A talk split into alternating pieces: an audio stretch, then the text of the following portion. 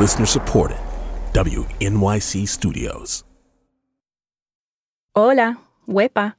Una notita. Hay episodios de La Brega en inglés y en español.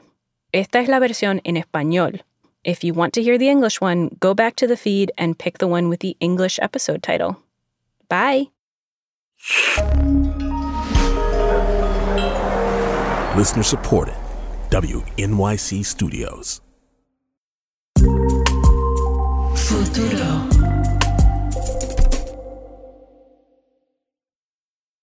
Muchos años después, frente a una periodista curiosa, Ignacio Rivera había de recordar aquella tarde remota en que su padre lo llevó a conocer la nieve en San Juan. Un evento para un niño imborrable en su mente. Eso es para siempre. Es como si nos llevaran a la luna. Jamás uno pensó que uno iba a estar en nieve. Lo habían anunciado en todos los periódicos. Venía la nieve. Era el principio de los años 50. Ignacio tenía unos ocho años y vivía con sus padres en barrio obrero. Bueno, nieve era una cosa que uno veía en las películas de vaquero mayormente, en, la- en el tope de las montañas había una cosa blanca. Se decía que era snow, nieve, pero no, no tenía forma de relacionarme. Hasta que al fin llegó. Nieve real, suave, esponjosa, traída directamente de las montañas del noreste de los Estados Unidos y llevada a un parque de San Juan para una guerra de bolas de nieve. Yo creo que eso fue como un milagro que llega una vez y nunca más. One, one shot deal, como dicen en Estados Unidos. En realidad, no fue cosa de una vez. Durante cuatro años seguidos, los niños de Puerto Rico fueron invitados a un espectáculo de invierno en el trópico para ver los muñecos de nieve montados bajo las palmeras. Por un breve momento, a principios de esa década, el milagro seguía sucediendo. Hay algo de que mira dónde estamos, que hasta la nieve es posible tenerla en Puerto Rico. Había algo de orgullo, pero yo tenía ocho años, yo estaba más interesado en tirarle las bolas a los amiguitos míos que analizar el, el evento. Ahora con los años, pues ya yo sé las implicaciones que pudo haber tenido, hasta políticas, ¿no? Soy Alana Casanova Burgess y esto es La Brega, una coproducción de WNYC Studios y Futuro Studios. En este episodio, cuando la nieve llegó a Macondo. Si has leído Cien años de soledad de Gabriel García Márquez, puede que todo esto ya suene algo conocido. La primera oración de esta novela es una de las más reconocidas de la literatura universal. Muchos años después, frente al pelotón de fusilamiento, el coronel Aureliano Buendía había de recordar aquella tarde remota en que su padre lo llevó a conocer el hielo. Esto pasa en Macondo, un pueblo ficticio del Caribe. El autor nunca explica exactamente cómo el bloque de hielo llegó hasta ahí, ni de dónde vino, ni cuánto se tardó en derretirse en el calor intenso del trópico. En la novela, el hielo es símbolo del progreso fantástico, pero también está fuera de lugar en Macondo. No pertenece ahí. Es como un tipo de magia oscura. Pero aquí en el mundo real, Macondo se ha convertido en el apodo de cualquier lugar donde pasan cosas surrealistas. También puede ser un insulto, y Puerto Rico es un ejemplo perfecto. Donde la fantasía y la realidad se mezclan. Pues aquí no estamos tan lejos de eso. Ignacio Rivera es abogado y locutor de Fuego Cruzado, un programa de radio. Lo que significa para mí es un país donde las cosas raras pueden ser cotidianas. Lo imposible es realidad. El concepto de Macondo se vive por todas partes del archipiélago. En la foto viral de un caballo trepado en un balcón, en una fiesta de cumpleaños para un hoyo gigante en la carretera, en el chupacabras. Llamarle Macondo a Puerto Rico es sugerir que lo fantástico ocurre sin explicación. Pero cuando la maleza invade lo que antes era un hospital, cuando toldos azules todavía cubren cientos de techos, cuando decenas de escuelas colapsan durante terremotos, alguien tiene la culpa. Lo absurdo no se debe a algún acto de magia, sino a las decisiones tomadas y no tomadas por un gobierno quebrantado. La responsabilidad de atender estas situaciones es de las personas que están en el poder. Así que, aunque nunca sabemos precisamente cómo llegó el bloque de hielo a Macondo, les puedo contar cómo la nieve llegó a San Juan. My population is about uh, more than half a million. Half a million people just in the city of San Juan. In, this, in, the, in, in San Juan, San Juan San, San Rio Piedra, which is uh, composed the whole San Juan. Esta es Felisa Rincón de Gautier, conocida en Puerto Rico como Doña Fela o Doña Felisa. En una entrevista en Nueva York en 1957 explica que la población de su municipio es de más de medio millón de personas. Fue alcaldesa de San Juan por 23 años, desde 1946, y fue considerada una figura política muy eficaz. Por ejemplo, estableció escuelas maternales, que fueron modelo para los Head Starts o el nivel preescolar de los Estados Unidos. También amplió la cantidad de hospitales en la ciudad. You know, I'm, I'm working on a new hospital. I have two hospitals, but the, the physical facilities are not as good as I want to. And I'm working for the plans for a new hospital. Pero si era populista, no lo parecía. Había estudiado diseño de modas en Nueva York y antes de postularse era dueña de una tienda de ropa en el viejo San Juan. Una figura refinada, poseía 70 abanicos de mano y llevaba collares de perlas. Llevaba su cabello largo, trenzado y enroscado encima de su cabeza, desafiando la gravedad y la humedad. Parecía una versión mayor de María Antonieta, si María Antonieta también llevara gafas de sol. Una mujer elegante, alta, siempre bien peinada, se vestía muy bien y se relacionaba con el pueblo pobre. En aquellos tiempos era casi todo el mundo. Y eso la hizo muy querida en Puerto Rico por, por décadas. Ignacio se acuerda muy bien de ella. No importa dónde fuera, ella se distinguía por lo elegante que era como mujer. Para un niño de 8 años, pues eso era como una reina. Extraordinaria no hay comparable con nadie. Hilda Jiménez fue asistente de Doña Fela por dos décadas. Hoy tiene 96 años y con la ayuda de su hija hablamos por Zoom justo después de un apagón en San Juan. Más bien fui la directora social de cuando había actividades. Por ejemplo, tuvo la oportunidad de ir con la alcaldesa a la toma de posesión del presidente John F. Kennedy. Pero hubo una invitación en particular que cimentó el legado de Doña Fela. Era 1952 y un ejecutivo de la compañía de aviación Eastern Airlines preguntó si doña Fela podría asistir a una asamblea en el estado de Florida. 400 delegados y éramos tres mujeres. La alcaldesa sería la conferenciante principal. Cuando llegaron, el ejecutivo se acercó con un mensaje del presidente de Eastern Airlines. Quiere hacer un regalo a doña Felisa. ¿Qué se le puede hacer? ¿Un reloj? Este, no, no me le regalen nada porque ella no acepta regalo. Pero siguió insistiendo. Pues, ¿qué va a hacer lo que ella quiere? ¿Qué, qué, se le puede regalar? No, no, no, no. Ustedes regálenle unas flores si quieren, pero no le vayan a hacer ningún regalo. La asamblea terminó con el discurso de Doña Fela. Así que fue francamente impresionante ser una mujer la que cerrara la actividad. Después del discurso, le preguntaron una vez más.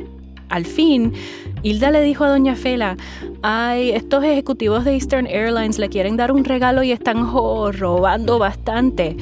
La alcaldesa dijo que lo pensaría esa noche. Al día siguiente, durante el desayuno, dio su respuesta. No quería ni un reloj, ni joyería, ni flores. Ella quería nieve. Sí, que usted me le lleve nieve a mis nenes que no pueden salir y cogerla así como yo la cojo con la mano y chupármela. Mientras hablamos por Zoom, Hilda llevó sus manos hasta su boca, como si fuera doña Fela imaginando chupar el frío de una bola de nieve. La alcaldesa recordaba esa delicia de su tiempo viviendo en Nueva York. Por eso pedía lo imposible. Nieve en el trópico. Yo nunca me olvidaré de la cara de ese señor cuando doña Fela le hizo eso, la impresión. Eso fue el sábado que regresábamos el domingo. Ya el miércoles estaban llamando que contaran con eso. Cuando regresemos, nieve en el Caribe. Cuenten con eso. Esto es La Brega.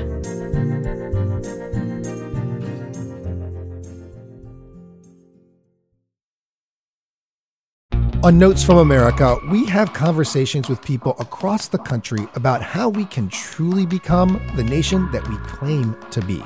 Each week, we talk about race, our politics, education, relationships, usually all of them, because everything's connected. And you, our listeners, are at the center of those conversations. I'm Kai Wright. Join me on Notes from America, wherever you get your podcasts.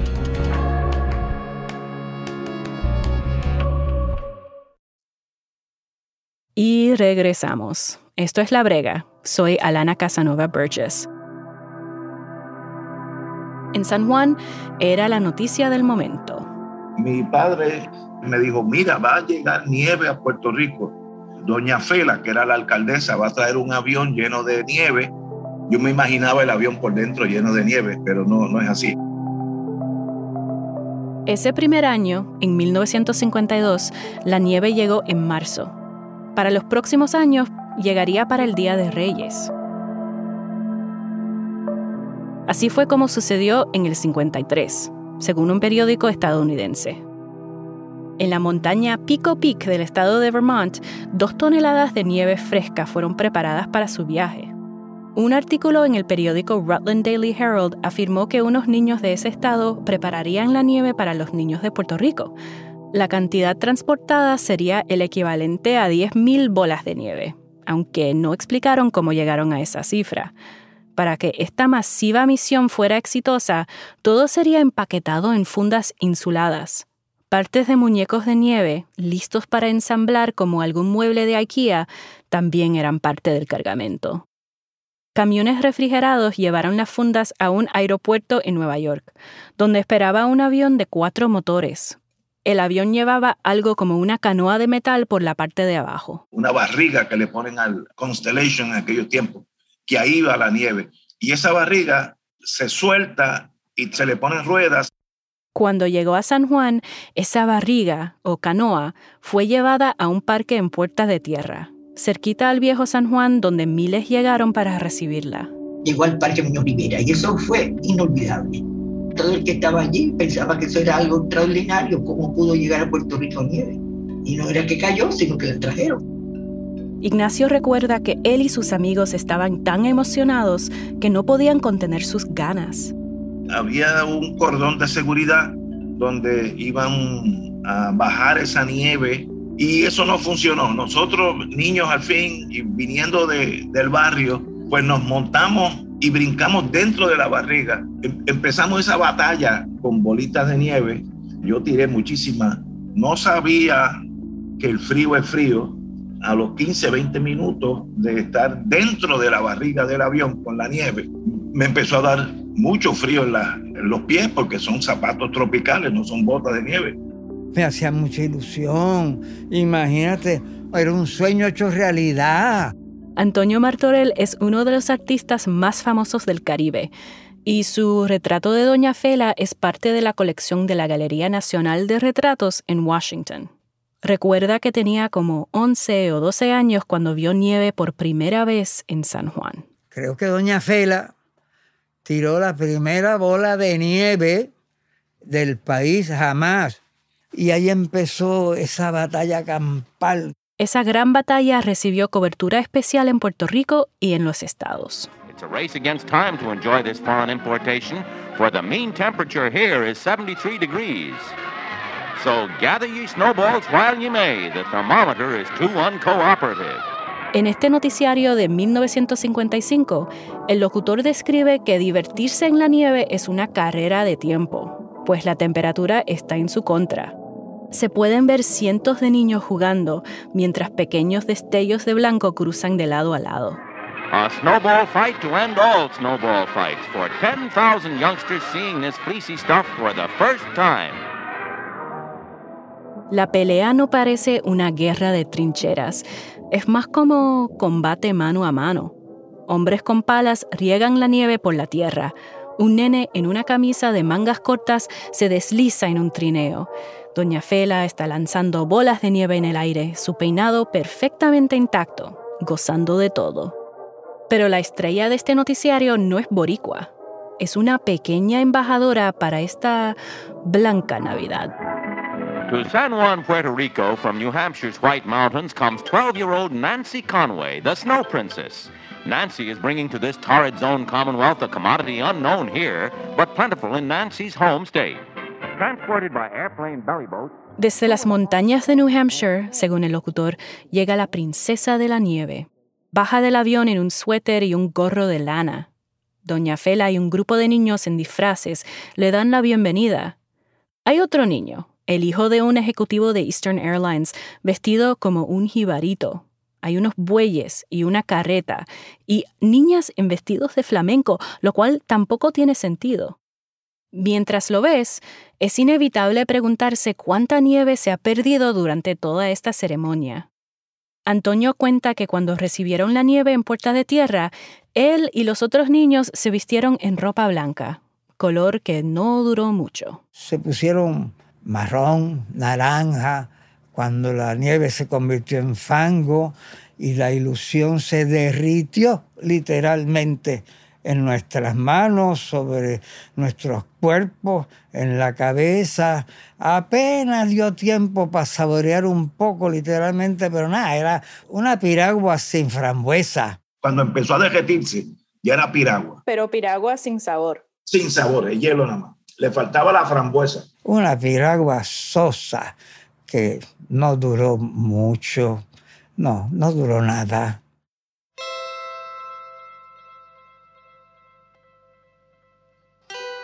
Fue una experiencia que marcó toda una época, creó un mito.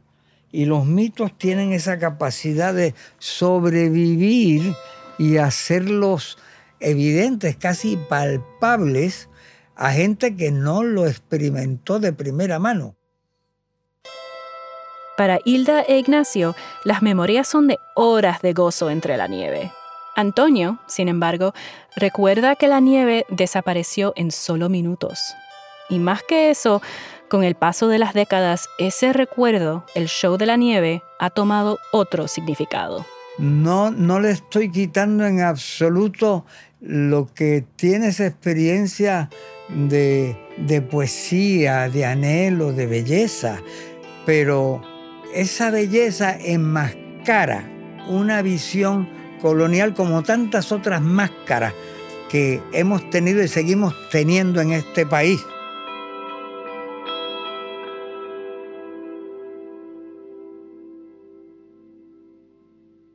Puerto Rico no tiene nada que envidiarle a las fiestas navideñas de otros países. En el archipiélago se celebra la Navidad más larga del mundo. Dura desde noviembre, con el Día de Acción de Gracias, e incluye el 25 de diciembre, Navidad con Santa Claus, y el 6 de enero, Reyes, y continúa hasta las fiestas de la calle de San Sebastián, o Sanse, a mediados de enero. Para principios de los 50, cientos de miles de boricuas ya habían migrado a los Estados Unidos. Así que Antonio y otros chamaquitos de la isla ya tenían primos o hermanos o tíos que les contaban sobre las glorias de la Navidad al estilo gringo. Creíamos que le estaban pasando estupendamente y que realmente se estaban comiendo un cable. Nosotros aspirábamos a esa Navidad del norte, eh, rica, de gente blanca y próspera. Ese era el cuento que nos tragábamos entonces y que algunos se tragan todavía. Antonio ve la nieve como parte de un intento de acercar a Puerto Rico más y más a la cultura norteamericana. Oh, absolutamente, asimilación, por lo menos un intento de asimilación. Era el sueño del colonizado hecho realidad. Este sueño del colonizado de querer ser superior cuando somos quienes somos. No tenemos que ser ni más ni menos. Y eso es patético cuando la gente no entiende su propia identidad. Pero la gente no tiene la culpa porque están condicionados por una mala educación y un gobierno colonizante que lo seguimos teniendo en estos tiempos, es el mismo perro con distinto collar. Y no es solo cuestión de cultura y psicología, también fue política y fue duro. En los 50 hubo confrontaciones violentas entre el movimiento independentista y el gobierno. las ruedas estaban girando para que la relación con los Estados Unidos pareciera la mejor opción. Mientras tanto, la nieve cubría todo este conflicto como una gran frisa. Ese primer año en que trajeron la nieve, 52, fue crítico. Ese mismo mes de marzo hubo un voto para aprobar la nueva constitución y el ELA, con la promesa de que Puerto Rico sería un Estado libre asociado y dejaría de ser una colonia. Hoy entendemos que ese rebranding no se tradujo en autonomía. Puerto Rico sigue siendo colonia de los Estados Unidos y doña Felisa respaldó el ELA. Hilda, su asistente, insiste en que el espectáculo no fue parte de alguna maniobra de publicidad, ni que fue una manipulación política. Simplemente se trataba de recordar el placer de su tiempo viviendo en Nueva York. Y si los niños no podían ir a ver la nieve, se la trajo ella, la consiguió que se trajera. Antonio dice, sí, pero... No creo que tuviera conciencia cabal de las implicaciones, porque ella también estaba montada en su propio sueño, el sueño de Lela, el sueño de este Puerto Rico que no es ni de aquí ni de allá, porque ella también estaba montada en esa onda. Ella también creía que estaba haciendo una cosa maravillosa. También hay que recordar que había mucha pobreza en el Puerto Rico de los 50. Todavía la hay.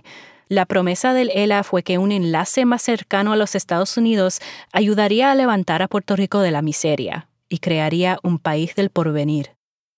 Pero 70 años después, esa promesa, ese sueño, permanece sin cumplir. Cuatro años después del huracán María, todavía hay apagones constantes.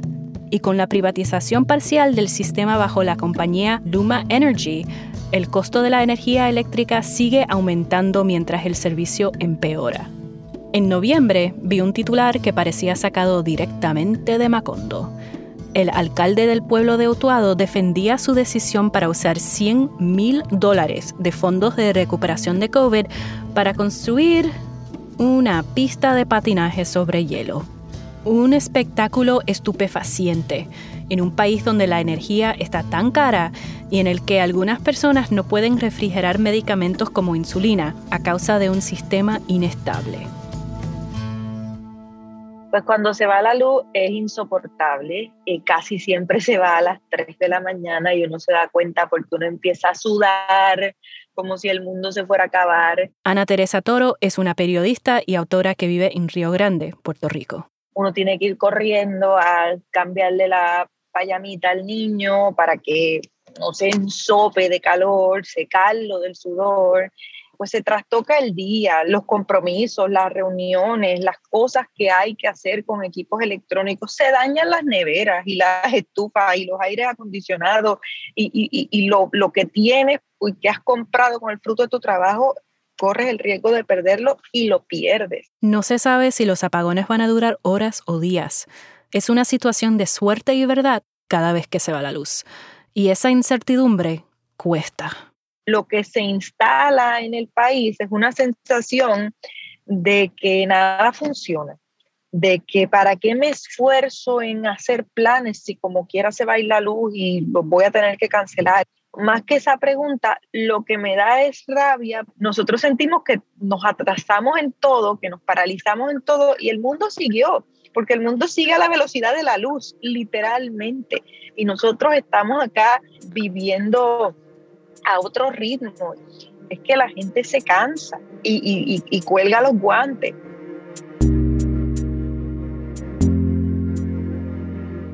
Ana Teresa vivió seis meses sin luz después de María. Otras personas, como mi tía, vivieron así por un año. Me acuerdo de haberla visitado y pensar en otra parte de 100 años de soledad, cuando llega a Macondo, el Macondo ficticio, una extraña enfermedad, la peste del insomnio. Todos los habitantes del pueblo olvidan el nombre para las cosas cotidianas. Para combatirlo, etiquetan todo con breves descripciones, como esto es una silla, se usa para sentarse. Esta es la vaca, hay que ordeñarla todas las mañanas para que produzca leche. Miré la sala de mi tía y vi el abanico, inútil sin electricidad. Esto es un abanico. Antes no estaba aire fresco. Este es un televisor. Antes nos mostraba películas y programas. Esto es un switch de luz. Esto es una nevera, un cargador para el celular, una lavadora, una lámpara.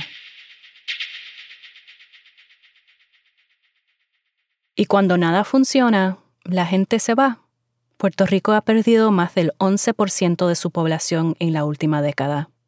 Y nos preguntamos, en periódicos, por la radio, por las redes sociales, si el gobierno está activamente tratando de hacerle imposible la vida a los puertorriqueños. Mientras los ricos de los Estados Unidos están invitados a venir y pagar menos en impuestos y arruinan las costas, todos los demás que han vivido su vida entera en el archipiélago están parados en una fila, esperando para comprar bolsas de hielo.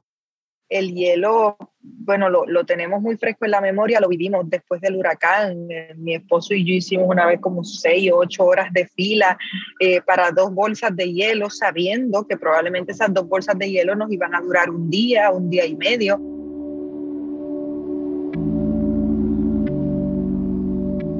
En el Caribe no hay nada más delicioso que la sensación del frío. Por eso, el bloque de hielo es tan tentador y fantástico cuando llega a Macondo. Y por otro lado, también el hielo es algo muy costoso y es algo que puede estar relacionado a la vida o la muerte, o sea, la posibilidad de mantener un medicamento refrigerado puede hacer la diferencia entre la vida y la muerte de una persona. Simbólicamente también el hielo es el mundo de eh, la fantasía de, de lo ajeno, pero que ya a esta etapa de nuestra historia no es tan ajeno. Hay otro cuento sobre nieve en Puerto Rico que se ha quedado con Ana Teresa y que ha formado su punto de vista de lo que es ser boricua. Pasó hace unos años. Yo fui cargada de cinismo al centro comercial más grande del Caribe, que es Plaza Las Américas, en el corazón de San Juan, de Atorrey. Me habían pedido del diario en el que trabajaba que hiciera una crónica sobre la nieve que cae en Plaza Las Américas, porque en este centro comercial anualmente hacen unos pequeños espectáculos, arrojan del cielo a través de unas máquinas una especie de espuma que simula nieve sobre una alfombra color rojo. Se hace todo el performance al lado de unas palmeras. Le pareció absurdo, pero ni modo. Empezó a hablar con la gente y se topó con una mujer que trajo a sus dos hijas pequeñas. Yo decía, ¿qué hacen esas dos niñas un día de clase fuera de la escuela aquí? pero la escucho y ella me cuenta que ella viene de Humacao, que es un pueblo que está eh, a casi una hora de San Juan, y que ella trajo a las niñas porque ella había crecido en los Estados Unidos. Parte de la generación de boricuas que volvieron a la isla con sus padres en los años 70. Ella no tenía otra forma de compartir con sus hijas sus memorias de la Navidad, blanca Navidad para ella, y las traía ahí simplemente para poder compartir eso con ella.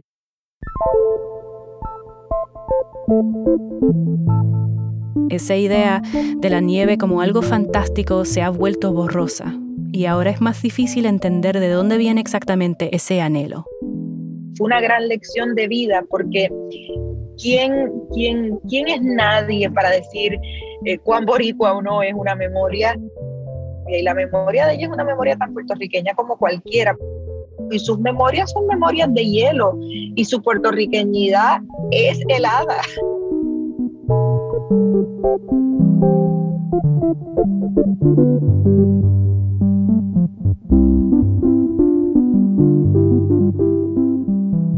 Felicidades.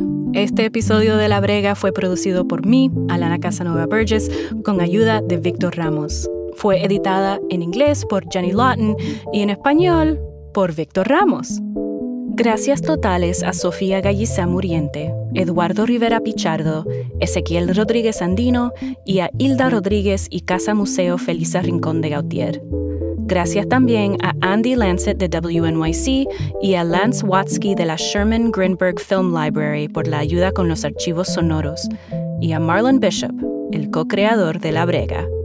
Una versión de este episodio fue producida para el programa New Yorker Radio Hour y estamos agradecidos por su apoyo. Ingeniería de sonido por Joe Plord. Verificación de datos por Vera Carruthers. La música original de La Brega fue compuesta por Balloon y nuestro tema es de Ife. Música adicional de Frankie Reyes. La Brega es una coproducción de WNYC Studios y Futuro Studios. Este episodio también está disponible en inglés donde consigan sus podcasts, en el canal de La Brega. Y oye, Corillo, un mensajito aquí de parte de nuestro equipo. Gracias por todo el apoyo y el entusiasmo este año. Apreciamos sus tweets, sus posts en Instagram y en Facebook, los reviews en Apple Podcasts y cada vez que recomendaron un episodio a un amigo o a una abuela o hasta a una colega gringa. Les apreciamos tanto. Gracias. Y hasta la próxima.